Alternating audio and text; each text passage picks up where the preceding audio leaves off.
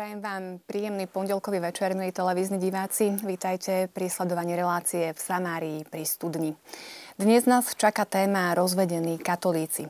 Na prvé počutie môže táto téma, tento názov znieť ako taký oxymoron, niečo navzájom vylúčujúce sa, pretože katolícke učenie rozvod nepozná. Napriek tomu môžeme zaznamenať akýsi nárast tých katolíkov, ktorým manželstvo stroskotalo. Prešli civilným rozvodom a čo teraz? O tom sa budeme dnes rozprávať. Vítajte pri televíznych obrazovkách.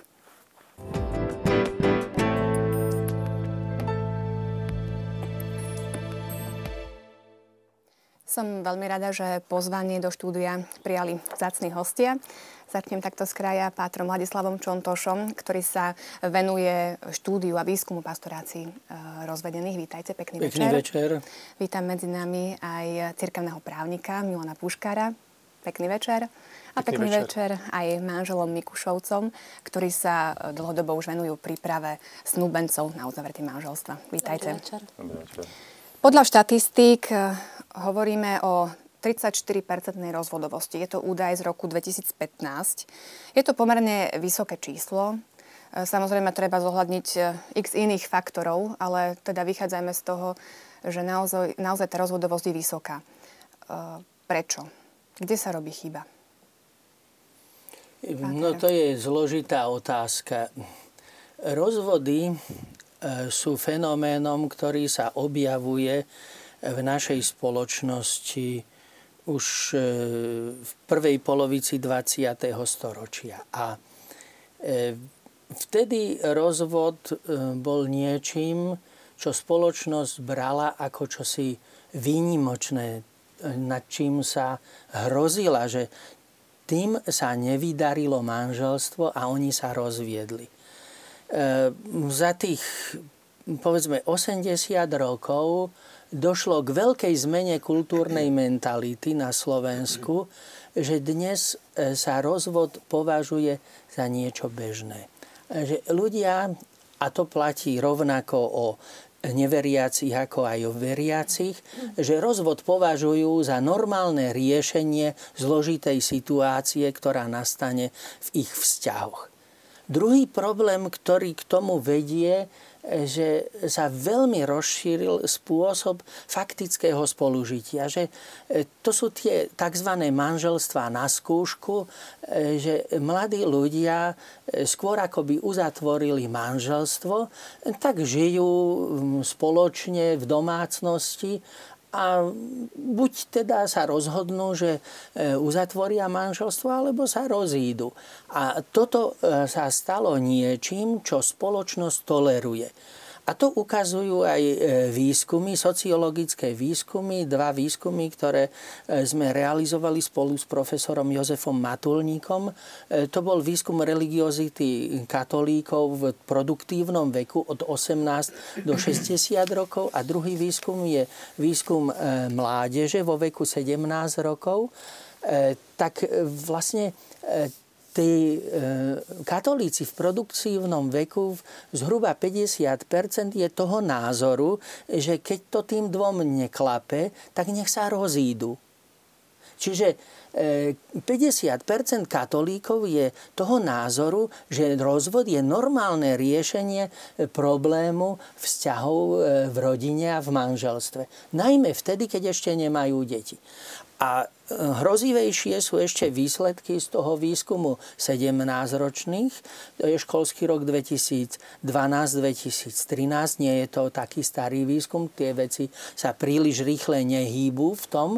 No tak tam sa ukazuje to, že 80% katolíckej mládeže je toho názoru, že nie je rozumné sexualitu odkladať až do manželstva, ale že keď teda biologicky je to možné, aby tí dvaja nažívali, samozrejme, aby používali potrebnú ochranu, čiže nejakú antikoncepciu, skrátka, aby nedošlo k neželanému tehotenstvu.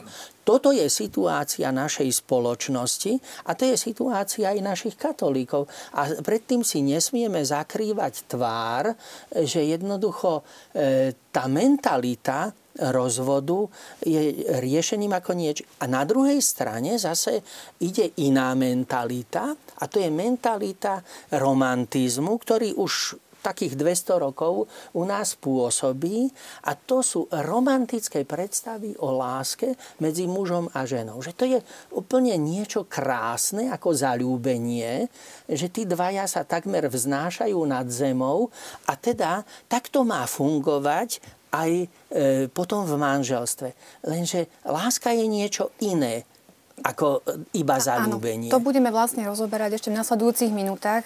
Naznačili ste veľa takých aspektov, ktoré vlastne súvisia s témou rozvodov. Ja len doplním, štatistický úrad aj dáva presne akési príčiny tých rozvodov. Celkový počet rozvodov bolo takmer teda 10 000. Rozdielnosť povách je 6300, nevera 980, alkoholizmus takmer 600, sexuálne nezhody 33. Čiže je tu niekoľko takých aspektov, ktoré vedú k tomu, že sa partneri rozhodnú, že sa rozvedú. Ako to vy vnímate? Čo je podľa vás aj teda pripravujete snúbencov? Na čo sa nedáva taký dôraz, že toto môže prísť v tom manželstve, dávajte si pozor, buďte na to pripravení, nie je to ten romantizmus, hej, stále. Ako to vy vidíte? Tak v snúbeneckej príprave sa venujeme niekoľko rokov a za ten čas uvedomili sme si viac takých problémových oblastí.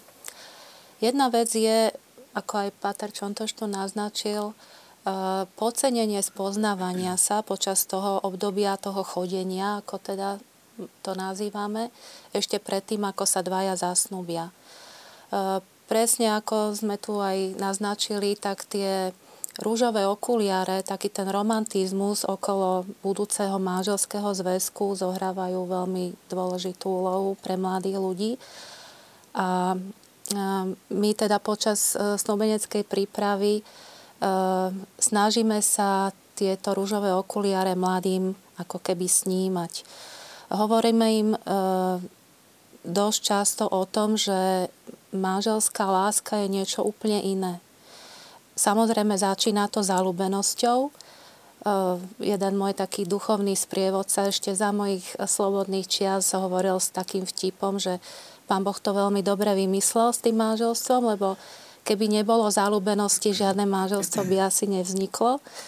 Je to taká vtipná poznámka, ale je tam dosť kus pravdy, pretože po tom období tej zaľúbenosti nastáva obdobie takého vytriezvenia, kedy tí mladí ľudia začnú viacej vnímať už aj tie limity toho svojho manželského partnera.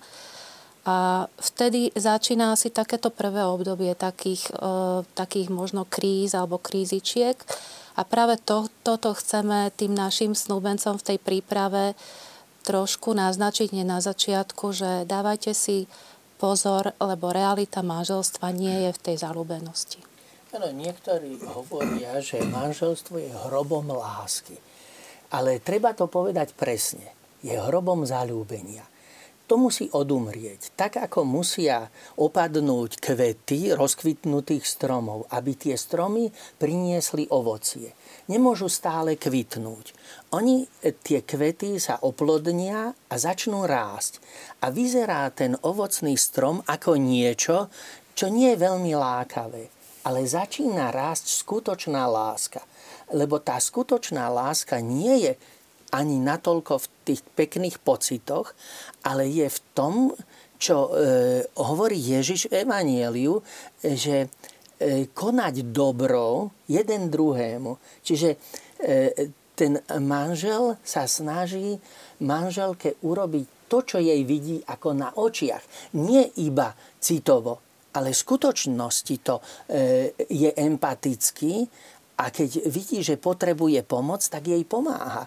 Nie, že ja som narobený, prišiel som z roboty, musím si noviny prečítať a ty sa staraj o domácnosť.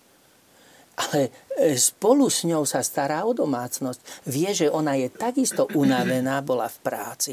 A takisto ona si všíma toho, že je empatická voči manželovi a vzájomne si pomáhajú. A teraz prídu deti a vzájomne si pomáhajú pri tých deťoch. To je potom tá skutočná láska. A tam tá citová dimenzia už dostáva menší význam, ale dochádza k čomusi oveľa dôležitejšiemu a vlastne naštartuje sa určitý proces rastu v láske. A tá láska vlastne musí rásť. Manželstvo, kde nerastie láska, sa rozpadá. Aké sú také tie parametre, na základe čoho vieme povedať, že tá láska rastie? No to by manželia vedeli povedať, ale jedno je faktom to, že tá láska rastie cez skutky, cez nasledovanie Ježiša Krista. To znamená, že ja nehľadím, že či mi ona teraz je milá, alebo nie je milá, je unavená, alebo nie. Viem, že treba jej pomôcť, že si musíme vzájomne pomáhať a chceme si vzájomne pomáhať. A že to je úžasné a práve cez to rastieme, keď sa dávame. Že nerastieme cez príjmanie, ale rastieme cez dávanie. A to potom ide. No myslím, že... Áno, ja všetkým súhlasím, čo hovoríte, že naozaj tá zaľúbenosť musí byť. Bez toho by sa tí dvaja mladí nezobrali. Jasné, nádhera, ale aj tá zaľúbenosť časom ustane a našou úlohou v prípade snúbencov je práve i upozorniť, ale pripraviť na to obdobie, keď tá zaľúbenosť prestáva. Keď tí dvaja mladí zrazu vidia tie chyby toho partnera. A keď nie sú pripravení na tie chyby, tak potom môže nastať kríza. Zase my ich učíme možno, alebo učíme. My si nehovoríme, že sme nejakí profesionáli. My im hovoríme náš príklad. Náš príklad znamená, že toto fungovalo v našom manželstve, ale vôbec to nemusí fungovať v ich manželstve. Ale ich upozorníme, že na toto môžu naraziť ako na problém. Potom je otázka, ako sa s tým vedia vysporiadať. To, čo ste hovorili, príde manžel unavený z práce a povie, ja potrebujem oddychovať. Áno, je to normálne, ale my ich učíme teraz, alebo im hovoríme, ako zvládať aj takéto situácie. To znamená, že nie je to nič nenormálne, keď manžel naozaj príde unavený z práce, ale aby nevznikol konflikt, kríza, tak musíme sa vzájomne pochopiť, že áno, možno, že ten manžel potrebuje chvíľočku vypnúť, aby ten nejaký pracovný chaos v hlave sa pomaličky ukludnil a potom sa prepne na domácu frekvenciu a začne fungovať zase v domácnosti. Samozrejme, to neznamená iba nejaká rada pre manželku, ale aj pre toho manžela. To znamená, čo je to manželstvo? To je vlastne vzájomné sa prispôsobenie, obrusovanie tých dvoch ozubených kolies do smrti. To neznamená, že my sme niečo absolvovali prípravu, keď sme sa išli brať a už nepotrebujeme. My sa stále učíme aj teraz a my sa učíme aj na snúbencoch a na našich deťoch. Takže je to neustály proces z takého zdokonalovania, zlaďovania sa až do smrti. Otec Milan, vy pracujete na cirkevnom súde, takže tiež sa s touto problematikou stretávate. Z vášho pohľadu, ako to? Ja by som chcel v tejto súvislosti poukázať na taký jeden aspekt, s ktorým sa naozaj stretávam na cirkevnom súde v praxi, že treba si uvedomiť, že kto sú vlastne ľudia, ktorí dnes uzatvárajú manželstvo. Čiže to sú moji rovesníci v podstate. A naozaj ide častokrát o ľudí, a my to vidíme práve aj v tých kauzách, ktoré riešime, v tých žiadostiach. To sú ľudia, ktorí majú, ako páter správne poukázal, ako keby tak zakorenenú, hlboko zakorenenú, nazývame to niekedy tak pracovne, že rozvodovú mentalitu. Treba si uvedomiť, že dnes uzatvárajú manželstvo častokrát ľudia, ktorých už starí rodičia boli alebo sú rozvedení.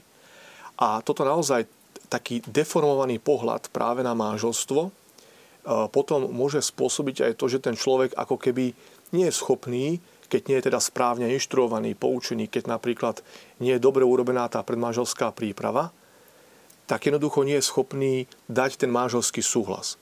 A preto, keď naozaj aj prebieha tá kauza nulity, to šetrenie toho manželstva, teda jeho platnosti, tak naozaj pri tých otázkach, pri tom dialógu na cirkevnom súde vlastne v podstate prichádzame k tomu, že ten človek vlastne ani nevedel, že aké sú základné atribúty, alebo čo je to vlastne katolické manželstvo, a on vlastne vylúčil to, čo voláme nerozlučiteľnosť. To znamená, vstupoval do manželstva s tým, že jednoducho, poviem to teraz úplne jednoducho, ak nám to nevyjde, tak sa rozvídeme. A my toto tak pracovne voláme, že mentalita rozvodov, rozvodová mentalita, ktorá má práve základ v tom, že tí ľudia dnes uzatvárajúce manželstvo častokrát naozaj nemali dobrý príklad vo svojich rodinách? Dá sa hovoriť o nejakom veku, období, udalostiach v živote, kedy je to manželstvo náchylnejšie na nejaký rozpad alebo na nejakú tú krízu, ktorá môže teda v niektorých prípadoch vyvrcholiť aj tým rozhodom?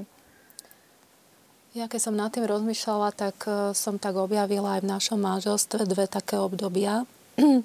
Jedno obdobie bolo, keď sa nám začali rodiť detičky a my máme teda 4 deti za 6 rokov. Takže to bolo veľmi náročné obdobie, nie preto, že deti prichádzali, ale preto, že sme mali veľmi málo času my dvaja na seba. Bolo to obdobie, kedy sme si doslova museli naplánovať náš čas, ktorý sme venovali iba nám dvom, aby sme upevňovali to naše manželské priateľstvo, aby sme ho nejakým spôsobom prehlbovali, starali sa o náš vzťah. A vtedy to bolo naozaj náročné. A druhé obdobie, si myslím, do toho vstupujeme momentálne asi v tomto období, kedy nám deti začínajú pomaličky odchádzať z domu a veľakrát sme sa rozprávali o tom aj s našimi rovesníkmi, že v našom okolí totiž vidíme viacero takých párov, ktorí práve v tomto období sú náchylní na, nechcem povedať rozvod, ale nejaké odsudzenie. A je to, myslím, dôsledok práve toho, že podcenili tú starostlivosť o manželstvo, o ich vzťah, že to budovanie priateľstva nebolo na tom prvom mieste. To je úplne jasné, že sú určité záťaže pre manželov, najmä teda, keď prichádzajú deti, že najmä matka je veľmi viazaná starostlivosťou o deti. Ale najstarším synom vždy zostáva manžel. A ten vzťah manželov je absolútne základným výchovným prostriedkom detí. Kvalita vzťahu medzi manželmi, ako oni si rozumejú, ako oni zo sebou vychádzajú, ako si dokážu odpúšťať, pomáhať, ako sa na seba usmejú, ako sú milí, to je výchovný prostriedok detí. Nie slova. Slova nič nerobia. Ale tento príklad. Deti sú kópiou rodičov. Virginia Satirová, známa americká psychologička, ktorá vytvorila teóriu rodinnej histórie, vraví práve toto, že mnohé problémy, ktoré sú, tak ako otec Puškár hovoril o tých, že už tu je rozvodová mentalita, že sú akoby dedičné, že my si to nesieme zo svojej rodiny. Keď my sme mali ako normálnu vec rozvod v našej rodine, starí rodičia to mali, takže tá normalita toho rozvodu sa preniesie aj do tej ďalšej generácie. Ale takisto sa prenášajú aj tieto krásne veci. Keď krásne vychádzali rodičia medzi sebou, tak tie deti sú tým poznačené, že tí rodičia boli milí, ústretoví, odpúšťali si. Ale to sú vždy krásne výzvy rásť vo vzťahu. Tak ako deti vyletia z domu, to sú nové úlohy po tej 50-ke, 60-ke, že zrazu majú pre seba veľa voľného času. A to je čas, keď majú nabrať nový dých. Keď majú nabrať nový rozlet toho vzťahu, aby ten vzťah rástol. Lebo oni teraz budú tými, ktorí ten pekný vzťah odovzdajú svojim vnúčatám. To, čo celkom neodovzdali svojim deťom, tak odovzdajú detným deťom. A to sú úžasné veci, ktoré je možné sledovať v tejto teórii rodinnej histórie alebo v iných teóriách, ktoré nám ukazujú práve na základe negatívnych javov, odhalujeme aj to, čo pozitívne pôsobí. Tak aj výskum rozvodovosti, to, že, si nerozumejú, preto sa rozvádzajú, ukazuje na to, že napríklad priveľký vplyv na mladých ľudí majú televízie. U nás sú to najmä komerčné televízie, ale napokon aj verejnoprávna televízia má obrovské množstvo takých filmov a takých formátov, v ktorých rozvod je samozrejmosťou.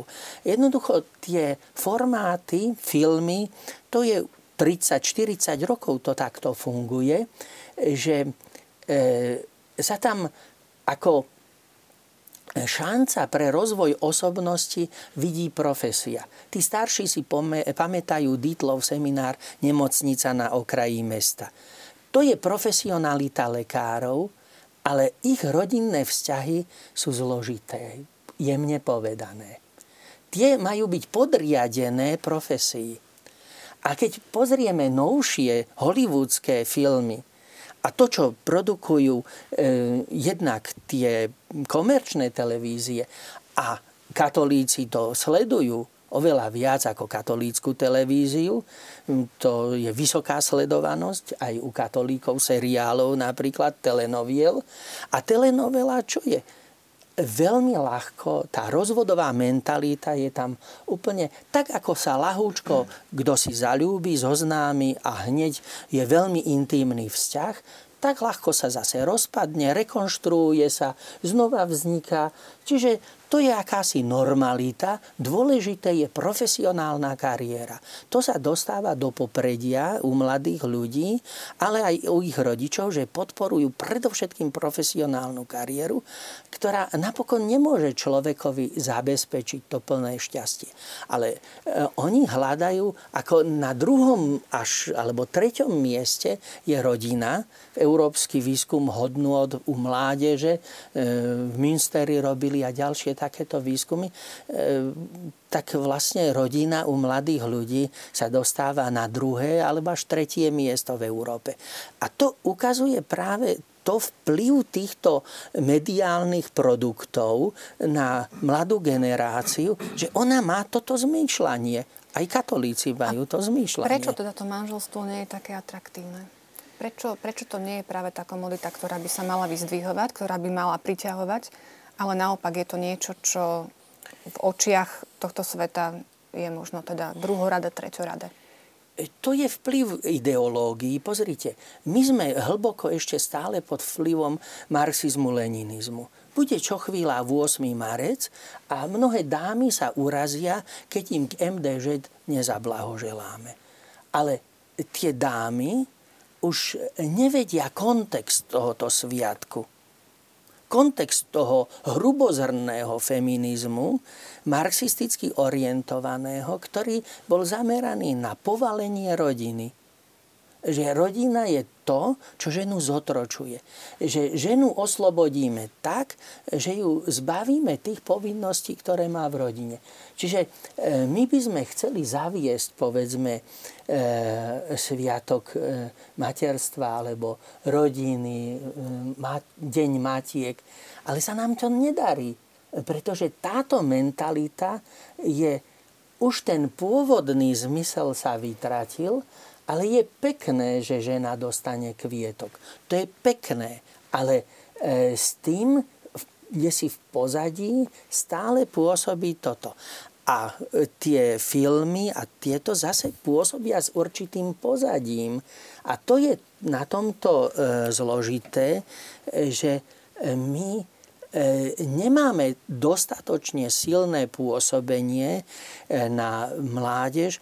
Tá hodina svätej omše, iste Božia milosť spôsobí, ale tie naše kázničky a podobne katechézy zďaleka nemôžu vyvážiť toto masívne pôsobenie elektronických médií, ktoré, povedzme, mladí ľudia 2-3 hodiny denne sledujú. Myslím, že aj vôbec v dnešnom svete panuje taká forma vyhnúť sa nejakým ťažkostiam. To je metóda menšieho odporu. A manželstvo nie je ľahká vec, lebo to je v podstate záväzok na celý život. A ľudia sa dneska strašne neradi zaväzujú k niečomu. Preberať zodpovednosť za niečo. To je niečo náročné a radšej z toho si nechám zadné dvierka, poviem si, to vyskúšam a možno, že keď to vyjde, keď to nevyjde, tak. Takže toto je tiež možno, ja si myslím, že jeden z takých dôvodov, prečo možno manželstvo nie je až také atraktívne, prečo dneska možno v svete viac vnímané to manželstvo na skúšku, jak ste tu hovorili, že tak uvidíme, ako nám to vyjde. No a potom ešte sa vrátim možno spätne k tomu, keď ste hovorili o tej výchove detí a tak. Ja si myslím, že to najviac, čo môžeme deťom dať, je tá láska milujúcich manželov. A nielen láska deťom, ktoré im vštiepujem od mladosti, ale láska medzi tými manželmi. To neznamená, že to je dokonalná, ideálna láska, kde sa tí dvaja nepohádajú, kde nepríde ku krízam. Ale to jednoducho, keď tí deti naozaj vidia, že tí rodičia sa majú radi, že vedia aj prekonávať krízy, že vedia bojovať s tými problémami dennodennými. A keď aj napríklad hovoria deťom, áno, máme problém, riešime to, tí deti, oni to vnímajú, treba im povedať možno, áno, nemáme rovnaký názor na nejaký problém s maminkou, ale my sa porozprávame a potom bude zase dobre. To sú všetko veci, ktoré tí deti vnímajú a to ja hovorím, ja si myslím, že to je to najcennejšie, čo tie deti môžu dostať. Ten vlastný príklad tej rodine. Je to možno, že aj dennodenný boj, aj boj o tú lásku medzi tými dvoma manželmi, pretože naozaj tých problémov môže prichádzať dennodenne strašne veľa a ako sú tam aj tie vplyvy televízie, médií, okolitého sveta. A ako ľudia, ktorí chcú žiť v normálnom manželstve, sú priam dneska ako keby vystavovaní ako blázni, však prečo to robíte, veď to nie je normálne a tak. Takže to sú také možno, že tie faktory na toto manželstvo. To je to nádherné, to bláznovstvo. Katolícke manželstvo je presne bláznovstvo viery. To sa mi veľmi páči, lebo to je spôsob, ako laici, katolícki laici nasledujú Krista. Nasledovať Krista to bolo vždy a aj bude bláznovstvom. To, čo je svetu bláznovstvom, si vyvolil kríž. Manželstvo totiž je poznačené Kristovou láskou. Je v Kristovi. Ono sa uzatvára nie len nejaký zväzok právny, že by to bolo občiansko-právne nejako. Isté aj cirkevno-právne je usporiadané. Ale v podstate toho manželstva je to, že oni sa zväzujú v Ježišovi Kristovi.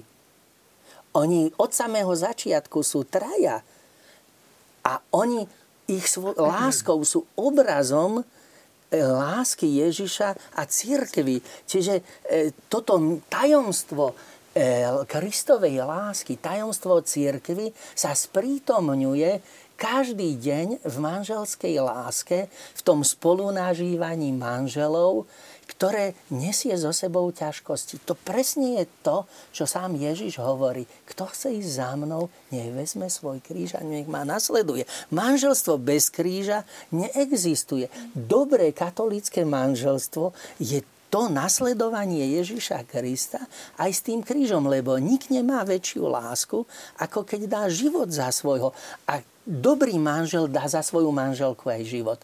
To vidno, keď je, povedzme, manželka chorá, vážne chorá, ako dobrý manžel sa kvôli nej trápi, je ochotný obetovať všetko, chodí za ňou do nemocnice a tak ďalej. To vidno, že on ju miluje, on by jej dal všetko. A podobne to je. A práve to je to nasledovanie Ježiša Krista. Katolícke manželstvo je cesta ku svetosti. A tu sme sa práve rozprávali. To je svetý byt. Prečo napríklad aj veriaci kresťania a katolíci majú problém s rozvodovosťou? A ja som sa tak aj pýtal, že ale sú to skutočne veriaci ľudia, alebo sú to takí papieroví, alebo sú to takí povrchní, kde, dajme tomu, sú síce praktizujúci, ale do akej miery, do akej hĺbky sú praktizujúci? Lebo dobre, navštevujem kostol, alebo, jak sa povie v úvodzovkách, absolvujem všetky sviatosti.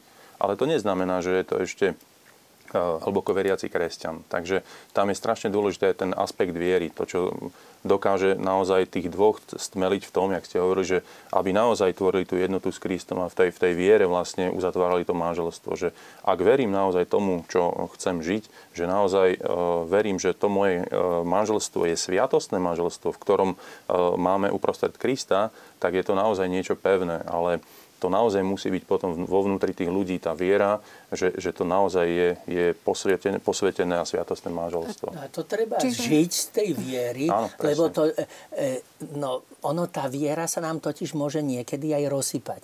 Že my sme veriaci a v tých krízach sa môže stať to, že máme vlastne krízu viery. Tak ako manželská kríza, ale rovnako paralelne s tým ide aj kríza dôvery, kríza viery.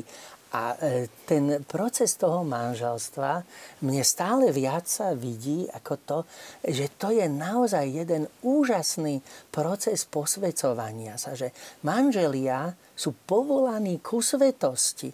A toto si málo kedy uvedomujeme aj v rodinách, aj v príprave na manželstvo a potom v sprevádzaní manželov, mladých a rodín. Vy ste povolaní ku svetosti a vy sa posvecujete spoločným životom. Aj intimným životom sa posvecujú, aj výchovou detí, aj spoločnou modlitbou, domácou liturgiou. Že vy ste cirkev v malom, že manželia a rodina, to je základná bunka cirkvi. Z nej sa buduje cirkev. Z týchto buniek, živých buniek, kde sa žije viera. Tam sa viera odovzdáva, tam sa viera žije. To nemôže nikto iný nahradiť. To, čo je tá originálna úloha rodiny, to stretnutie, lebo to je sviatosť. Ani zasvetený život nie je tak významný. Ono sa to v minulosti hovorilo, že ako zasvetený život to je stav dokonalosti. Ale to nie je celkom tak. To je svetenina. Ale manželstvo je sviatosť. To je znamenie Božej prítomnosti tu medzi nami. Títo manželia a ich láska sú znamením Božej prítomnosti, spasiteľným znamením. Oni budú cez toto spasení a oni prinášajú spásu do tohto sveta. To je úžasné niečo. Naozaj, krásne rozprávanie.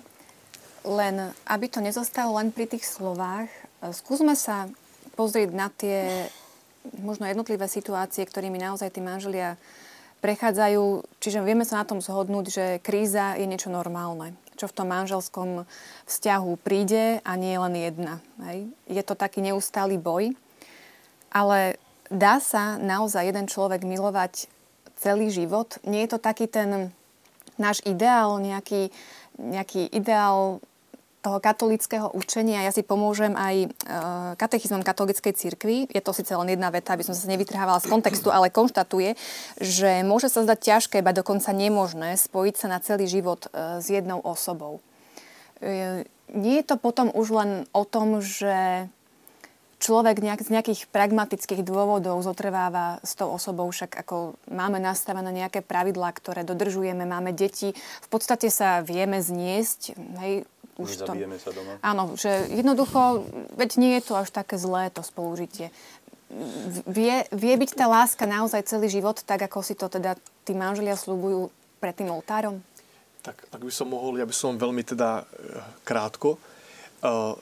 Podľa mňa musíme vychádzať z Božieho slova, respektíve páter Ladislav tu už povedal, že vlastne manželstvo je obrazom jedného úžasného vzťahu Krista a cirkvi. My sme sa inak mimochodom dnes vo vešperách modlili za manželov, aby si neustále uvedomovali a obnovovali sa v tom, že oni vo svete sú obrazom tajomstva alebo tajomstvom medzi Kristom a cirkvou. A my niekedy počas sobášneho obradu čítame Ježišove slova z Jánovho evanjelia, kde Pán Ježiš hovorí, že mojím prikázaním je, aby ste sa milovali navzájom. Čiže čo to je láska? Tak z tohoto vyplýva, že láska nie je nejaký cit, ale je to rozhodnutie. Lebo Pán Ježiš hovorí, je to mojím prikázaním. Cit sa nedá prikázať, ale ja sa môžem rozhodnúť. A ja si myslím, že aj keď katechizmus hovorí, že to môže byť náročné, tak tá náročnosť je v tom, že ja zostávam verný práve tomuto rozhodnutiu. Aká je láska Krista voči cirkvi? Ježiš, keď visel na kríži, tak určite nemal nejaké veľmi pozitívne emócie, ale trpel. A tam sa vlastne naplno ukázala tá láska, ktorú má k cirkvi, to puto, to tajomstvo Krista a cirkvi. A práve takouto láskou, takýmto rozhodnutím sa a neustále obnovovanie tohto rozhodnutia môžu mať, domnievam sa, manželia vlastne medzi sebou. Čiže dá sa to, ale musí to byť sprevádzané práve s tým, že je to aj istá forma obety. Presne tak, to je úžasné, ako máme, povedzme, jubilujúcich manželov 50 alebo 60, diamantové jubileum. A títo ľudia sa majú radi. to skutočne vidno na nich, že sa majú radi. My toto málo napríklad využívame. Oni často chcú to požehnanie pri tom jubileu tak nejako v sobotu a tak. Tak ako sobáše sa robia, tak veľmi privátne. Ale to by malo byť podľa mňa vo farskej svätej omši. Že toto je veľký Boží dar pre farnosť, že my máme vo farnosti takých manželov, oni žiaria, no na nich to vidno. Mne jedna taká stará pani pri Zlatom sobáši povedala: viete, páter, nikdy som si nemyslela, že by človek mohol mať tak rád takého starého, ufrflaného deda, ako je môj starý. Jednoducho, tí ľudia sa majú radi. To je to.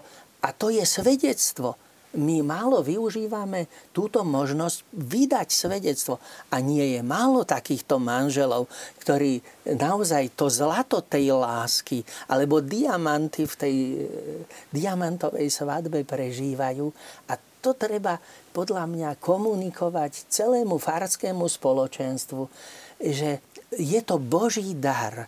Tento Boží dar, oni spolupracovali s Božou milosťou, prežili ťažké veci. Boli to ľudia, ktorí prišli o všetko. Na dedine ich ožobráčili o to, čo rodičia získali v Amerike, kúpili polia, hospodárstvo. To prišli o všetko. Vypratali im maštal, jednoducho začínali od nuly, s biedou, ale s pomocou Božou vychovali deti. Sú radi, že majú deti, ktoré sú veriace, majú vnúčatá, ktoré tiež odovzdali im vieru, a sú radi, že aj tie vnúčatá boli na tej svätej omši, pekne boli tiež na svetom príjmaní, že tá viera v tej rodine žije ďalej, naprieč všetkým ťažkostiam. A je to možné. Tak čo na to, manžel, ak sa môžem spýtať, koľko rokov ste spolu? Práve som chcela povedať, že my ešte sme... Ešte nie 50. 26. Ale to je pekné číslo. Ale tiež, keď tak rozmýšľam nad tým, tak... Dnešný stav nášho manželského vzťahu, ja by som povedala, že je kvalitnejší. Dúfam, že Pán Boh so mnou súhlasí. Ako na začiatku. To už sme si predebatovali, tak som sa odvážila. Ale naozaj to dozrievanie v láske je realitou v manželstve. Ja to teda tak cítim, aj to tak žijeme spolu, že tá naša vzájomná manželská láska, ktorej garantom je Boh, je iná, aká bola v tom období zaľúbenosti. Aj keď s plnou vážnosťou sme vstupovali do sviatostného manželstva, pripravovali sme sa na to bezprostredne rok. Naozaj sme sa snažili ako čo najlepšie teda do ňoho vstupovať. Ale tie každodenné vysluhovania sviatosti manželstva sú asi tie najpodstatnejšie, a takisto to prežívanie aj tých utrpení, aj príjmanie tých našich limitov, s ktorými musíme rátať, pretože každý z nás je obmedzený, s tým spôsobom limitovaný. Je to normálna realita manželského života a toto by nás nemalo prekvapiť. A to hovoríme teda aj snúbencom. Tohto sa nelákajte. Je to normálna realita manželského života. Ale vedzte, že tým garantom vašej lásky je Boh. Vedeli sme, že to bude sranda, ale že to bude až taká sranda, to sme nevyšili. Ja ešte doplním otázku a potom mám priestor na odpoveď.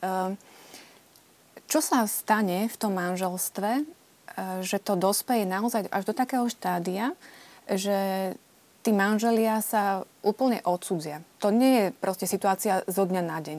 Nestane sa to. Čo sa zanedbá v tom vzťahu, že naozaj to dospeje až k tomu, že my si už vlastne nemáme čo povedať? Presne povedať. To je podľa mňa ten základ toho vzťahu, komunikácia. Lebo o všetkom sa dá rozprávať, lebo tu sme tak aj bavili sa o tom, že my sme ľudia, alebo človek je tvor spoločenský. Nemôžem žiť izolovane niekde, takže žijem v spoločenstve. Či je to v rodine, alebo žijem niekde v spoločnosti. a zákonite vznikajú problémy. Ale ja keď o tých problémoch nerozprávam, nevieme si tie problémy navzájom nejakým spôsobom odovzdať, tie informácie, tak potom vznikajú možno, že malé problémy. Keď sa tie malé problémy neriešia, sa odsúvajú, nechaj to, nerieš to, daj pokoj alebo tak, tak samozrejme z malého problému postupne vyrastá veľký problém a z veľkého problému vyrastá kríza. Aj krízy sa samozrejme dajú riešiť, ale tam už je to potom trošku náročnejšie, je to bolestnejšie a v podstate náročnejšie. Takže ja si myslím v prvom rade ten vzťah tých dvoch, keď sme sa tu bavili, že či je možné milovať partnera, ono aj tá láska sa vyvíja tým vekom, lebo dajme tomu, keď mladí ľudia si zakladajú svoj vzťah len na tej telesnej stránke. Tá telesnosť trvá nejakých pár desaťročí, ale potom, keď nebudú tú priateľskú formu lásky, tak naozaj deti ujdu z domu a zostanú dvaja cudzí ľudia v nejakom veľkom byte. Aj to už môže byť jeden problém, jedna kríza na svete, že vlastne nemajú sa o čom rozprávať. Dnes sú to dvaja priatelia, ktorí fungovali celý život pri výchove detí. Dajme tomu, v istom období tie deti ich zamestnávali, že teda nechcem povedať, že mali prehodený nejak rebríček hodnot. Stále to partner tam mali, ale vedeli vzájomne, že áno, teraz viac tej námahy a času venujeme deťom. Ale popri tom nesmú zabúdať na budovanie toho priateľského vzťahu. Lebo keď ho nebudujú celý život, tak potom, keď majú 50-60 rokov, keď im deti odídu, tak už je neskoro budovať ten priateľský vzťah. Takže aj toto je možno jeden z tých mnohých dôvodov, prečo vznikajú problémy. Ale ja si skôr myslím, že o tej komunikácii. Ľudia dneska nechcú komunikovať, veď to vidíte v reštauráciách. Príde rodina s dvoma deťmi do reštaurácie, sadnú si, každý si otvorí mobil a ticho. A ja pozerám na nich, čo ste sa zbláznili, však sa rozprávajte, a nie, že tam každý četuje na mobile. Toto je choroba dnešnej doby. My sme sa dostali do virtuálnych vzťahov, že reálne vzťahy nie sú dostatočne rozvíjané a my aj hľadáme nejaké potešenie kdesi inde. A to potešenie je v tom manželstve. Totiž tam sú aj ťažkosti, ale sú aj radosti. A z tých radostí to manželstvo môže žiť. Pretože oni môžu reflektovať krásne udalosti. A práve to, keď nemajú dostatok času pre seba manželia, tak sa môže stať časom, ako by stále boli len negatívne veci. Ako by chýbali tie krásne veci, ktoré boli počas známosti. Že to bol jeden sviatok. Celá tá známosť, každé rande, to bola sviatočná chvíľa. A zrazu prišli do stavu, keď sú akoby len samé všedné dni. Preto je dôležitý aj ten liturgický cyklus týždňa s nedeľou, keď v nedeľu treba zasvetiť Pánovi, zasvetiť rodine, zasvetiť radosti z toho rodinného života. A toto je tiež jeden veľmi dôležitý moment, ktorý upevňuje rodinu. To je spoločné prežívanie, slávenie rodiny, odovzdávanie viery v rodine, ale aj radosť rodinný, povedzme, výlet a tak ďalej, že nemusí to byť len spoločná účasť na svätej omši. Isté, to je veľmi dobre. Spoločný obed, stolovanie, ktoré nie je ako v jedálni rýchle sa najesť, lebo už musím kdesi bežať. Máme čas pri tom stole sa rozprávať. Máme teraz čas, ideme na vychádzku, ideme kdesi do prírody a tak ďalej. Čiže vlastne tí ľudia si vytvárajú priestor preto, aby slávili nedeľu, aby prežívali nedeľu ako deň spoločenstva rodiny. A to dáva silu potom aj pre tie dni prekonávať krízy. Ja dôležitý moment vidím v spoločnej modlitbe manželov. Nielen, aby sa modlili jeden na druhý, ale spoločne. A rodina, aby sa spoločne modlila aj o odpustenie. Ako hovorí svätý apoštol Pavol, slnko nech nezapadá nad vašim hnevom. Vznikne hnev. Ale večer sa majú pomodliť a odpustiť si. Poprosiť Boha o odpustenie. Isté môžu byť aj ťažkosti v manželstvách, ktoré robia to spolužitie neznesiteľným. A potom sú aj riešenia, ako je napríklad odlúka v cirkvi a podobne. O chvíľočku, pretože dáme si krátku prestávku. Vás, milí televízni diváci, vyzývam, ak máte záujem, máte otázky k tejto téme. Budeme radi, keď nám ich pošlete na známe kontakty a my sa pokúsime na ne zodpovedať.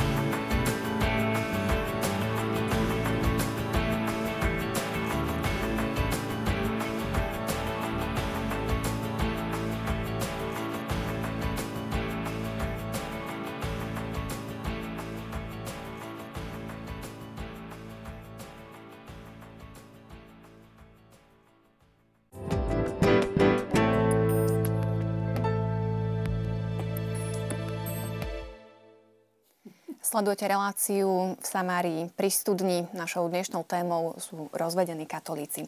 V prvej časti relácie sme hovorili teda o tom, čo je to vôbec to kresťanské, katolícke, sviatostné manželstvo, ako by to malo byť, čo robiť, aj keď iba v skratke, čo robiť, keď príde nejaká kríza. Poďme teraz si zobrať tie situácie, kedy už... tak to poviem, nie je pomoci a príde k civilnému rozvodu.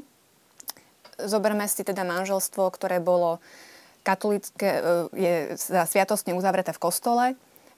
Obaja, alebo teda aspoň jeden z partnerov je katolík, ktorý chodí do kostola, pristupuje k sviatostiam. Teda prešiel civilným rozvodom. V akej situácii sa nachádza? Tak toto sú veľmi náročné situácie a možno aj teraz to bude znieť tak veľmi tvrdo, ale jednoducho takýto katolík sa vlastne nachádza v stave takej irregularity, preto lebo tu jasne platí to, že vlastne platné manželstvo, ktoré bolo dokonané, ktoré bolo konzumované, tak takéto nemôže rozviazať nejaká ľudská moc, ani cirkevná, ani občianska. A v podstate ani kódex kanonického práva nepozná slovo rozvod. Tam sa ani jedenkrát nenachádza slovo rozvod. Je tam zo pár kánonov, je ich 5, je to kánon 1151 až 1155, ktoré hovoria o jednom nástroji alebo jednej takej pomoci a voláme to, že je to odlúčenie pri trvaní zväzku, odlúčenie manželov pri trvaní zväzku. Je to vlastne situácia, kedy si jeden z manželov, nemusí tam vždy prebehnúť ten civilný rozvod, ale väčšinou teda v praxi je to tak, že naozaj prebehol ten civilný rozvod, tak jeden z tých manželov požiada kompetentného biskupa o toto odlúčenie. Odlúčenie manželov pri trvaní zväzku, ktoré je zachytené v tých 5 kánonoch, však nie je rozvodom alebo ukončením toho manželstva, ale už samotný názov pri trvaní zväzku. A biskup vlastne svojou autoritou dovoluje tomu manželovi alebo tej manželke, že vlastne môže žiť odlúčení práve od toho manželského partnera. A sú aj nejaké konkrétne dôvody, pri ktorých môže požiadať? Áno. Tam sa nachádzajú vlastne také 3 oblasti alebo 3 dôvody. Prvým je veľmi závažný dôvod a to je cudzoložstvo. Potom druhým dôvodom je, ak jedna manželská stránka ťažko ohrozuje duchovné alebo telesné dobro druhej manželskej stránky alebo detí. Čiže prichádza tam, dajme tomu, k nejakému psychickému teroru alebo fyzickému nejakému teroru. A to nielen voči tej manželskému partnerovi, ale napríklad aj voči deťom. Hej, že by napríklad jeden z tých manželov bol agresívny alebo predstavoval veľké nebezpečenstvo napríklad pre deti, boli by ohrozené, tak vtedy vlastne ten, kto ich chce chrániť, môže požiadať biskupa práve o toto odlúčenie. A tretí dôvod je, ak jedna manželská stránka robí spoločný život tvrdým alebo ťažkým až neznesiteľným. Takže vlastne, ak sú tam tieto dôvody alebo jeden z nich z týchto dôvodov, tak vtedy sa vlastne obráti tento človek, častokrát už hovorím civilne rozvedený, cez svojho farára na kompetentného biskupa a dostane práve toto rozhodnutie o odlúčení. Toto odlúčenie sa môže konať rôznym spôsobom, ale cirkev odporúča, aby to bolo tzv. Administratívnym spôsobom, ktorý je veľmi teda jednoduchý, aj hlavne časovo jednoduchý. A teda jedná sa o komunikáciu medzi teda tým človekom cez farský úrad k biskupovi a biskup odpoveda zase listom. Možno k takej procedúre by som povedal, že keďže sa vlastne jedná o odlúčenie pri trvaní zväzku, tak vlastne táto nazvime to stránka, alebo teda ten človek, ktorý žiada toto odlúčenie, tak je vyzvaný biskupom, to je tam priamo napísané v tom rozhodnutí, v tom dekréte, že vlastne sa nástojčivo žiada, alebo je vyzvaný, aby, ak sa dá, odpustili. Hej? A ak sa zmenia okolnosti, tak vlastne obnovili toto manželské spolužitie. A preto biskup toto rozhodnutie o odlúčení manželov dáva na rôzne časové obmedzenia. V našej arcidiecéze je zvyk, že to býva na 1 rok, potom na 3 roky, na 5 rokov a potom vlastne až do odvolania. Čiže aj v tomto vidíme, že vlastne biskup, ak robí takéto rozhodnutie, tak robí to pastoračne, ako keby, viete, že snaží sa ako keby neustále apelovať práve na tých manželov, aby obnovili to spolunažívanie. A teda princíp je taký, že aj pri tomto všetkom ten manželský zväzok stále trvá. A teda, správne som to pochopila, cieľom toho je ako keby snažiť sa vyriešiť ten problém, ano, kvôli ktorému sme sa rozišli. Obnovenie spolužitia. Hej, čiže ide o to, aby títo, ktorí teda sú odlúčení, sa modlili, aby konali pokánie, aby jednoducho sa snažili nájsť tú cestu k sebe, prípadne využili rôzne, povedzme aj poradňu alebo jednoducho čokoľvek. len keď hovoríme takto, tak skôr naozaj tak teoreticky, lebo ako som povedal, častokrát pri tomto odlúčení manželov už je vlastne po civilnom rozvode. Ale nie je to podmienka. Vieme z praxe aj to, že toto odlúčenie žiada aj niekto, kto stále je vlastne v tom manželstve, že neprebehol ten civilný rozvod. Môže tá stránka, ktorá žiada toto odlúčenie, pristupovať k sviatostiam? Áno, presne toto je aj takým zmyslom, alebo vlastne manželia, ktorí uzatvoria manželstvo, tak majú vytvárať absolútnu jednotu. To znamená, oni všetko robia spolu. Oni zdieľajú jednoducho rovnaký priestor, žijú spolu v jednej domácnosti a preto sa vlastne toto volá odlúčenie, to je tak v odzovkách, od lôžka a stola. Ako náhle sa táto jednota ako keby naruší, aj táto vonkajšia jednota, tak vlastne vtedy sú povinní do 6 mesiacov od toho, keď to vzniklo, požiadať kompetentného biskupa o toto odlúčenie. Pokiaľ by nepožiadali, tak sa naozaj dostali do stavu irregularity a nemali by prijímať sviatosti. A práve to, že to biskup dovolí, dá tú odluku, tak to vlastne im garantuje, že môžu prijímať vlastne sviatosti. Za podmienky, že teda zostávajú sami, že nenašli si ďalšieho partnera alebo partnerku a žijú spolu. A čo tá situácia, keď si nájdu ďalšiu partnerku, respektíve partnera? Čo sa deje vtedy? Páter. No, tých situácií je veľa. To sú zložité situácie, lebo to sú tie situácie irregularity už. To sú faktické zväzky, že ako spolužitia také faktické, že teda žijú ľudovo povedané ako druh a družka, alebo uzatvoria nové manželstvo civilné, alebo príležitostne také. No a tých situácií je celý rad. Tam je rozhodujúce to, že či oni tá stránka, ktorá by chcela pristupovať k sviatostiam, či ona je schopná žiť tak, aby jej život nebol v protive s tým. To znamená, že sa vystríha tých typických manželských skutkov, teda manželského spolužitia, lebo môže byť dôvod, ja neviem, vychovať deti, že teda spolužitie takých v tom civilnom manželstve, že tam sú deti, alebo je choroba toho partnera, že by bolo proti láske, aby opustil ten partner, tak v prípade, že sa zaviažú, že sa vzdávajú týchto typických manželských skutkov, biskup môže udeliť dovolenie pristupovať k sviatostiam.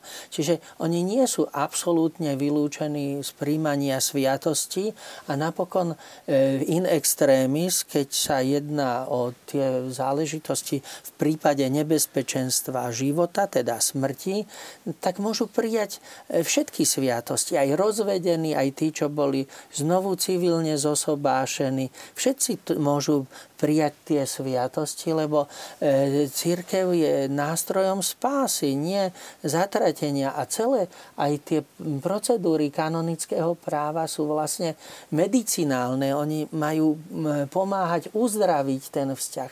Len niekedy sú situácie, keď to uzdraviteľné nie je. A keď sa ukáže, a oni to sami cítia, ako sme už hovorili o tom, že sa zobrali v určitej rozvodovej mentalite alebo vylúčovali niektorú z podstatných vlastností katolíckeho manželstva, alebo napríklad boli aj ľudsky nezrelí. To neznamená, keď niekto má 25 rokov, že je ľudský zrelý pre manželstvo. Totiž to, čo sme tu hovorili, vziať na seba ten trvalý záväzok, tam je veľa faktorov, ktoré môžu znamenať to, a keď to oni cítia, že to manželstvo bolo neplatné, tak oni sami o tom nemôžu rozhodnúť. A takisto ani spovedník o tom nemôže rozhodnúť. Ale keď povedzme vo vnútornom fóre pri svätej spovedi zistí, no tak nemôže dať rozhrešenie, ale môže s tým človekom mať duchovný rozhovor. Môže sa s ním spoločne modliť. On môže mu vyznať svoje hriechy a on je viazaný spovedným tajomstvom. Hoci mu rozhrešenie nemôžem dať, ale ja ho môžem poučiť o tom, že buď teda, ak ja som správca farnosti alebo kaplán, že aby si podal žiadosť na tribunál príslušnej diecézy o preskúmanie platnosti manželstva. Lebo ak vo svedomí on cíti, že to manželstvo pravdepodobne neuzavrel platne, vylúčujúc niektorú teda vlastnosť alebo okolnosti niektoré, tak na to je kompetentný tribunál, aby to preskúmal, a on nemá zostať v neistote svojho svedomia. Je povinnosť bojovať, pracovať na tom, aby som ja konal podľa svojho istého svedomia. A to nemôže spovedník dať, na to mu môže pomôcť, aby teda zhromaždil k tomu potrebnú dokumentáciu a prostredníctvom svojho pána farára, farského úradu, to komunikoval na tribunál, prípadne bývajú aj konzultačné hodiny na tribunáloch, že je možno priamo navštíviť na tribunáli. To, čiže v žiadnom prípade ako keby nepolaviť v praktizovaní toho svojho duchovného života, tak ako to bolo dovtedy, a prípadne potom aj pri samotnej svätej spovedi, aj keď nemôže dostať rozhrešenie, vie ho ten spovedník ako keby naviesť na to, že čo treba ďalej robiť. Povedzme si teda nejaké konkrétne dôvody, ktoré môžu zneplatňovať to manželstvo, že vôbec nevzniklo. Áno, no. Ja by som možno len tak veľmi stručne reagoval na pána profesora v tom, že keď hovoril vlastne, že kanonické právo má veľmi silný taký pastoračný vlastne charakter v tom zmysle, že naozaj ak prichádza k tomu, čo sa volá nebezpečenstvo smrti, tak naozaj tam padajú všetky aj cenzúry, jednoducho všetky irregularity. A to aj preto, že samotné právo to definuje tým, že najvyšším zákonom cirkvi je spása duší. Hej? Čiže je to naozaj situácia vážna, takže preto naozaj tam už potom sa vyslúžia sviatosti. Čo sa týka tej neplatnosti, tak ja by som to tak veľmi jednoducho zhrnul, aby som nejak diváko nezaťažoval nejakými takými právnickými záležitostiami, rečami. A síce, že neplatnosť manželstva môže byť na základe toho, že nebola dodržaná kanonická forma. Hej, čiže neprebehol ten obrad podľa tých predpisov a liturgie tak, ako sa teda má. Čiže nebola tam dodržaná tá kanonická forma. Toto býva naozaj minimálny. Ja som sa s tým teda osobne za už teda tých niekoľko rokov na našom cirkevnom súde ani raz nestretol. Potom to je, že tam bola prítomná v čase uzatvárania manželstva niektorá z prekážok, ktoré sú definované v kódexe kanonického práva. Týchto prekážok je 12. Nebudem to teraz vymenovávať, ale jednoducho bola prítomná. Hej, že jednoducho ona spôsobila to, tie prekážky sú Božieho práva, cirkevného práva, tak alebo onak, v každom prípade, ak je tam prítomná takáto prekážka, napríklad vymenujem únos, alebo nejaké pokrvenstvo, alebo nedostatočný vek. To sú všetko jednoducho prekážky, ich je teda 12, ktoré spôsobia, ak sú v tom okamihu prítomné, že nevzniklo manželstvo. A taká tá tretia kategória, tá býva najčastejšia, s ktorou vlastne pracujeme na cirkevnom súde, a to je, že nebol platný manželský súhlas. Respektíve ten bol simulovaný. Na to, teraz si to preložme teda, že čo áno, to znamená. To znamená, že na to, aby bol platný manželský súhlas, tak to musí byť naozaj úkonom mojej vôle. To znamená, že keď sa kňaz pýta snúbencov, napríklad snúbenca, berieš si, on hovorí, beriem, slúbuješ, slúbujem. A samozrejme v tom manželskom súhlase sú tie atribúty manželstva, že budeš verný manželom, že ju nikdy neopustíš, že jednoducho všetky tie atribúty. A on keď hovorí, že áno, beriem všetko toto, sľubujem všetko toto, ale keď jeho vnútorné rozhodnutie je úplne iné, ten úkon vôle je iný, tak to manželstvo nikdy nevzniklo. A to sa potom v praxi stáva, že to už potom definuje samotné právo, to kánon 1101 napríklad, paragraf 2, ktorý hovorí o vylúčení niektorých podstatných vlastností manželstva. To znamená, že ak niekto vstupuje do manželstva s tým, že toto hovorí, že beriem a sľubujem, ale vo svojom vnútri nie je presvedčený o tom, že tento zväzok je na celý život, od tohto okamihu až do posledného výdychu, tak ten človek pozitívnym úkonom vôle vylúčil nerozlučiteľnosť. Alebo napríklad, keď robí ten manželský súhlas na otázky toho kňaza, alebo teda sobášiaceho, a nie je vnútorne presvedčený, že toto je žena, ktorej budem absolútne verný, čiže nechávam si ako keby nejaké bočné dvierka, tak ten človek vylúčuje vernosť. A takto môže vylúčiť napríklad aj deti, môže vylúčiť dobromáželov. A jednoducho, toto všetko spôsobuje tzv. Vadu manželského súhlasu, teda deformuje ten manželský súhlas a z toho dôvodu manželstvo nikdy nevzniklo. Ak niekto napadne manželstvo a toto sa skúma, zhromažujú sa dôkazy, vypovedajú svedkovia a naozaj dokáže sa to, že toto tam bolo prítomné, tak vtedy vlastne cirkevný súd, konkrétne kolegiovi tribunála, teda traja sudcovia, po štúdiu toho materiálu a vlastne takej porade, ktorú majú, vyhlasujú rozsudkom v mene trojjediného Boha, že toto manželstvo je neplatné, že nikdy nevzniklo. Čiže nerozvádzajú niečo, čo bolo, ale deklarujú, že jednoducho toto nikdy manželstvo nebolo. Čo v prípade, že toto sa tým dokazovaním nezistí, manželstvo zostane platné? No, môže byť aj samozrejme tento prípad. Zostáva v platnosti sviatosť krstu a sviatosť manželstva. A zostáva každý pokrstený členom cirkvi. Rozvod nie je exkomunikácia, ale ani exkomunikácia neznamená, že človek, ktorý je postihnutý týmto cirkevným trestom, je zavrhnutý zo spoločenstva cirkvi. On je len podrobený dlhodobému eucharistickému pôstu. Toto si treba rozlíšiť. Prečo? Skúsme si aj vysvetliť vlastne prečo. Lebo na jednej strane môže byť taký teda argument, že veľmi sa zdôrazňuje to, že vôbec vrcholom kresťanského života je práve Eucharistia. A títo ľudia potrebujú nejakú posilu v tej ťažkej situácii. Ale to nie je nejaká posila Eucharistia. Odopiera. To nie je nejaká posila. Eucharistia je vrchol. A k Eucharistii sa prichádza cez celý rad stupňov. A tieto stupne, keď nám chýbajú, tak sa zdá, akoby ten, ktorý je podrobený tomuto dlhodobému eucharistickému pôstu, bol exkomunikovaný, akoby bol vylúčený zo spoločenstva cirkvi. On je vylúčený len z tohto eucharistického spoločenstva. Ale on je účastný a má byť účastný na spoločenstve Božieho slova.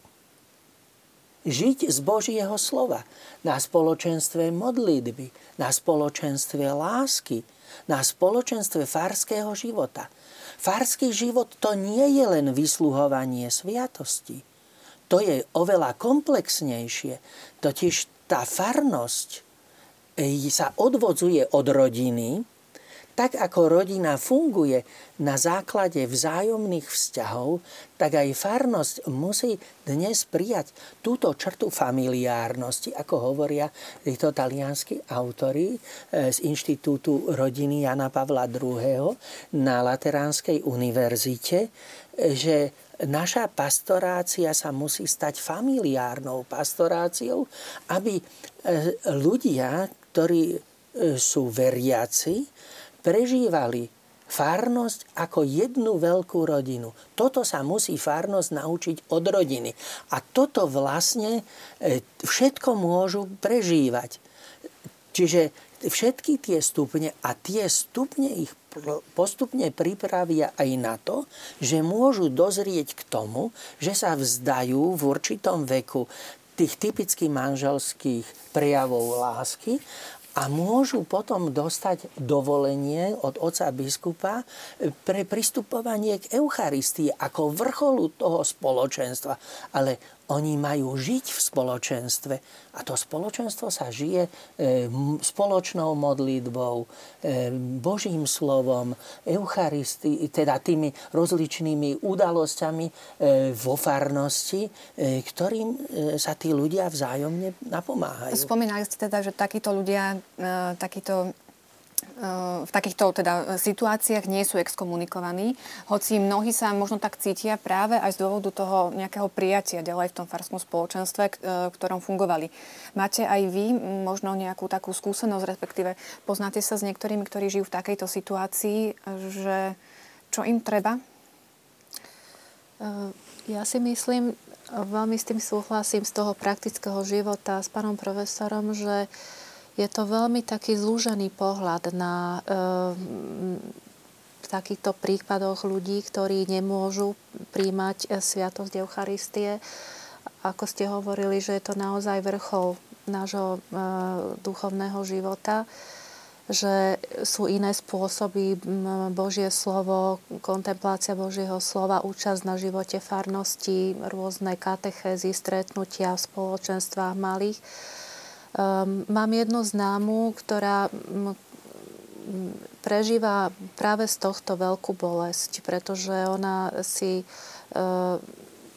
Prežili sme v mladosti veľa krásnych chvíľ práve v tom, že sme jedli stredka detí, vysokoškolákov, potom neskôr a potom sme na nejaký čas, každá sme, ten náš život nás tam posunul niekde inde. A o pár rokov som sa dozvedela, že táto moja blízka priateľka sa vydala za rozvedeného katolíka a veľmi bolestne prežíva práve tú svoju skúsenosť odlúčenia od Eucharistie. Naozaj veľmi som s ňou tak ľudsky súcitila a na druhej strane som si vtedy práve uvedomila v tomto konkrétnom prípade, že našou úlohou cirkvi, farských spoločenstiev je práve samozrejme súcitiť s týmito ľuďmi, ale ponúkať im práve to sprevádzanie. A myslím si, že to je aj úlohou do budúcnosti našich farských spoločenstiev, aby sme mali dostatok ľudí, aby sme si ich aj vedeli vyškoliť, aby sme dokázali ponúkať vlastne tieto služby práve takýmto ja by som to doplnil, že to nie je len ponuka služby. To je samotná farská identita sa musí u nás zmeniť. My musíme zmeniť tú našu identitu, že nemôžeme obmedziť život farského spoločenstva. To mnohí majú, že to je len príjmanie sviatosti. Ale to je vrchol. Ale k tomu vrcholu, keď nám chýbajú tie stupne, ktoré k tomu prichádzajú a ktoré sa z toho odvodzujú, tak je to v akomsi váku. Tak kto si povie, ja mám aj krst, aj birmovku, aj všetko, ale on žije bez Boha. Na jeho živote to vôbec nevidno. On neprijal životný štýl kresťana katolíka. On žije ako keby Boha nebolo.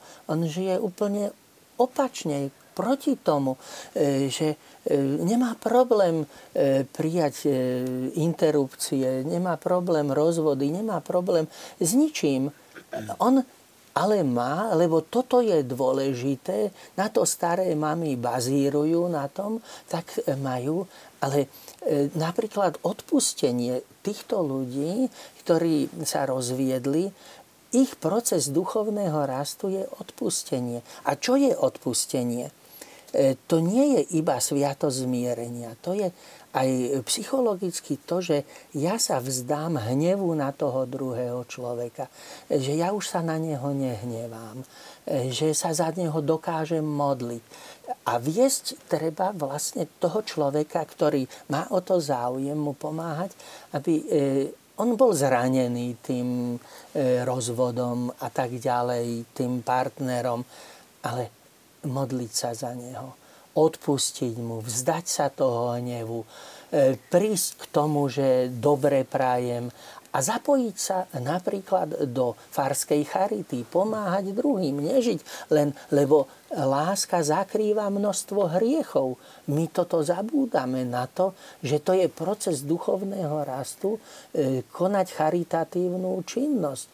A v tom môžu byť úžasne aktívni, môžu pomáhať a tým tí ľudia rastú. Môžu žiť Božím slovom, biblické krúžky a tak ďalej. Osobne meditovať, kontemplovať Bibliu. Ale zase ten praktický život je, žiaľ sme u nás v našom svete taký, že keď sa stane nejaký rozpad takéhoto manželstva, v tom spoločenstve väčšinou dojde k takému ochladnutiu tých vzťahov.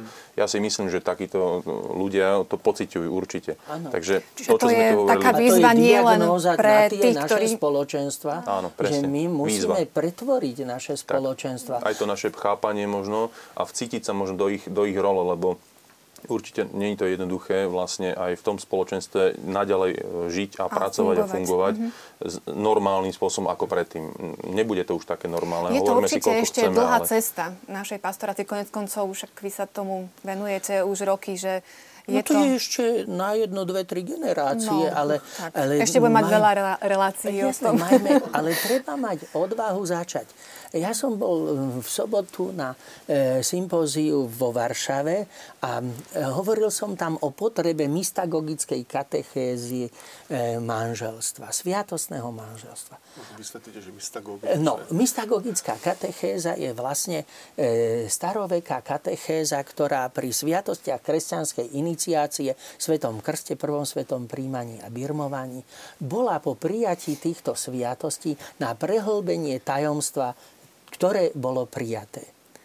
A veľmi často sa teraz objavuje takáto výzva, že sviatostné manželstvo by potrebovalo takúto mystagogickú katechézu po uzatvorení manželstva. A na to mi hovorí tam jeden kolega, ale nedám ľudí dohromady.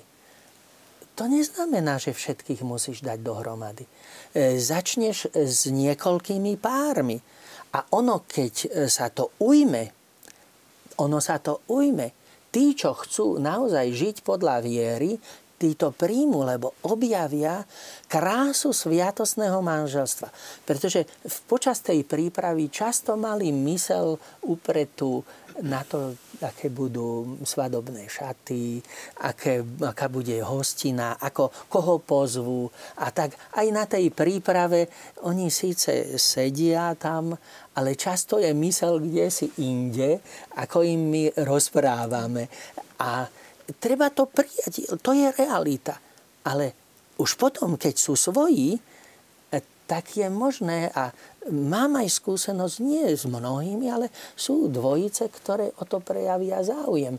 A keď to budeme robiť, tak postupne sa to začne šíriť.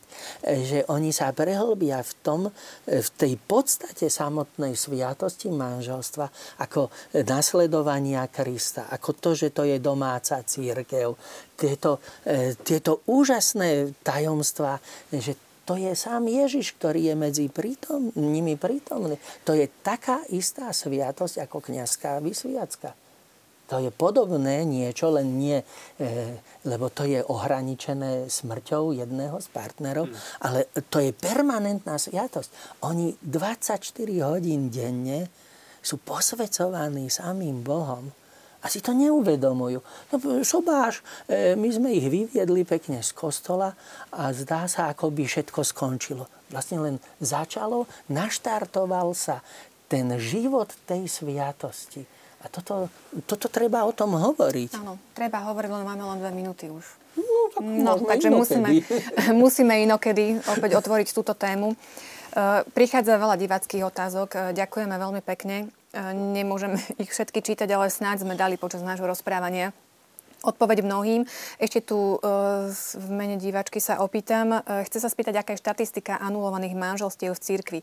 Že má pocit, že v súčasnej dobe je toho nejako veľa, že cirkev v úvodzovkách rozvádza ako na bežiacom páse. To nie je pravda. Samozrejme, ja môžem povedať za našu bratislavskú arcidiecézu, že nemám tu tie materiály, ale my máme presné štatistiky.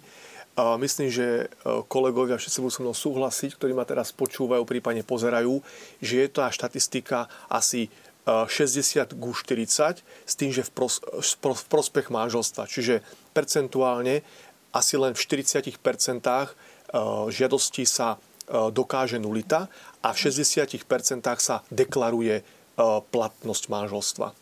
Tak aspoň takto stručne. Za našu arcidiecézu, za iné neviem hovoriť. Na záver som si nechala svedectvo jednej diváčky Nelly. Hovorí teda, že je to taký dlhší mail, ale pokúsim sa to trošku aspoň parafrázovať. Uzavrela sviatostné manželstvo ako veľmi mladá, rozlúčilo sa teda po pár rokoch. Potom uzavrela civilné manželstvo, z ktorého sa narodili 3 deti. A teraz citujem, som katolíčka, ale moje náboženstvo bolo tradičné a vieru sme v rodine nežili hlbšie. Boh si však našiel cestu k nám v tejto ťažkej situácii. Pred 10 rokmi som bola na púti a tam zažila konverziu. Dotkol sa ma Boh slovami o Božom zákone, Božích prikázaniach a poslušnosti voči Božím zákonom a v tom, že tieto prikázania sú stále platné. Týmto stretnutím s Pánom som bola veľmi zasiahnutá a nebola som zrazu už schopná ďalej žiť v cudzoložstve. Nebolo to možné. Obratila som sa na kňaza, ktorý mi povedal, že som dostala milosť čistoty. Modlila som sa za partnera, aby mu Boh dal pochopiť niesto, aby aj on skončil život cudzoložstva. A Boh ma vypočul, partner zostal v rodine a už 10 rokov žijeme v čistote ako brat a sestra. Na záver mailu ešte nám diváčka, neviem, či kladie otázky, ale načrtáva také možno 3 oblasti. Kňazi na takúto milosť, ktorú Boh dáva, nie sú akoby disponovaní, lebo s týmto mám problém pri spovedi. Kňazi sú veľmi prekvapení, že sa také niečo dá. Akoby neverili, že Boh môže dať takú milosť Ducha Svätého. A tak aj v takejto milosti sa cítime osamotení a čudní a tiež vidíme veľmi prázdny priestor v príprave na manželstvo a v sprevádzaní, v ďalšom sprevádzaní novomanželov. To je veľmi veľa otázok. Nie je určite jediný prípad tento, že dokážu s Božou milosťou sa rozhodnúť pre taký život ako brat a sestra, ale potrebujú k tomu pristupovaniu k sviatosti požiadať o dovolenie svojho biskupa. On rozhoduje, lebo oni vyjadria túto svoju silu rozhodnutia, ale nie spovedník ich môže oprávniť k tomu, aby pristúpili k svätému príjmaniu, ale on ich môže a má usmerniť k tomu, aby si dali tú žiadosť na svojho biskupa a ten im, keďže oni to presvedčivo dokážu, že takto chcú žiť, to rozhodnutie, tak otcovia biskupy dávajú toto dovolenie, aby mohli pristupovať k sviatostiam a to je pre nich veľké povzbudenie. Takže myslím, že v tom sa vychádza dostatočne v ústretí. A opäť ako tá predmanželská príprava zaznela, ako veľmi dôležitý aspekt, takisto aj sprevádzanie novomanželov, to myslím, že asi sa zhodneme na tom, teda, určite, že je to veľmi dôležité. My teraz vlastne niekoľko rokov už pripravujeme manželov podľa takého novšieho modelu, ktorý v rámci KBS-ky vznikal už dávnejšie. A sme radi, keď niekde, aj keď ideme po Slovensku, vidíme, že tento model sa ujíma postupne v tých farnostiach. Je to samozrejme náročnejší model, pretože vyžaduje viac práce aj zo strany toho miestneho správcu farnosti, vyžaduje to zapojenie nejakých laikov. Ale myslíme si, a tie spätné reakcie, ktoré dostávame od tých mladých, ktorí sme aj takto my pripravovali, alebo aj ktorí naši známi takto pripravujú, sú poväčšine vždy pozitívne. To znamená, že je to asi naozaj veľmi dôležité, naozaj tá dobrá príprava. Bez spolupráce laikov sa nepohneme. V tejto oblasti, čo sa týka zlepšenia pastorácie rodín, sa v našich farnostiach nedá bez tejto spolupráce ísť troška dopredu. Zaznelo veľa víziev, veľa povzbudení. Verím, že budeme v tejto debate pokračovať aj na budúce. Ďakujem vám, že ste prijali pozvanie, že ste prišli medzi nás. Vám, milí televízni diváci, ďakujem za pozornosť a teším sa na stretnutie na budúce. Dovidenia. Dovidenia.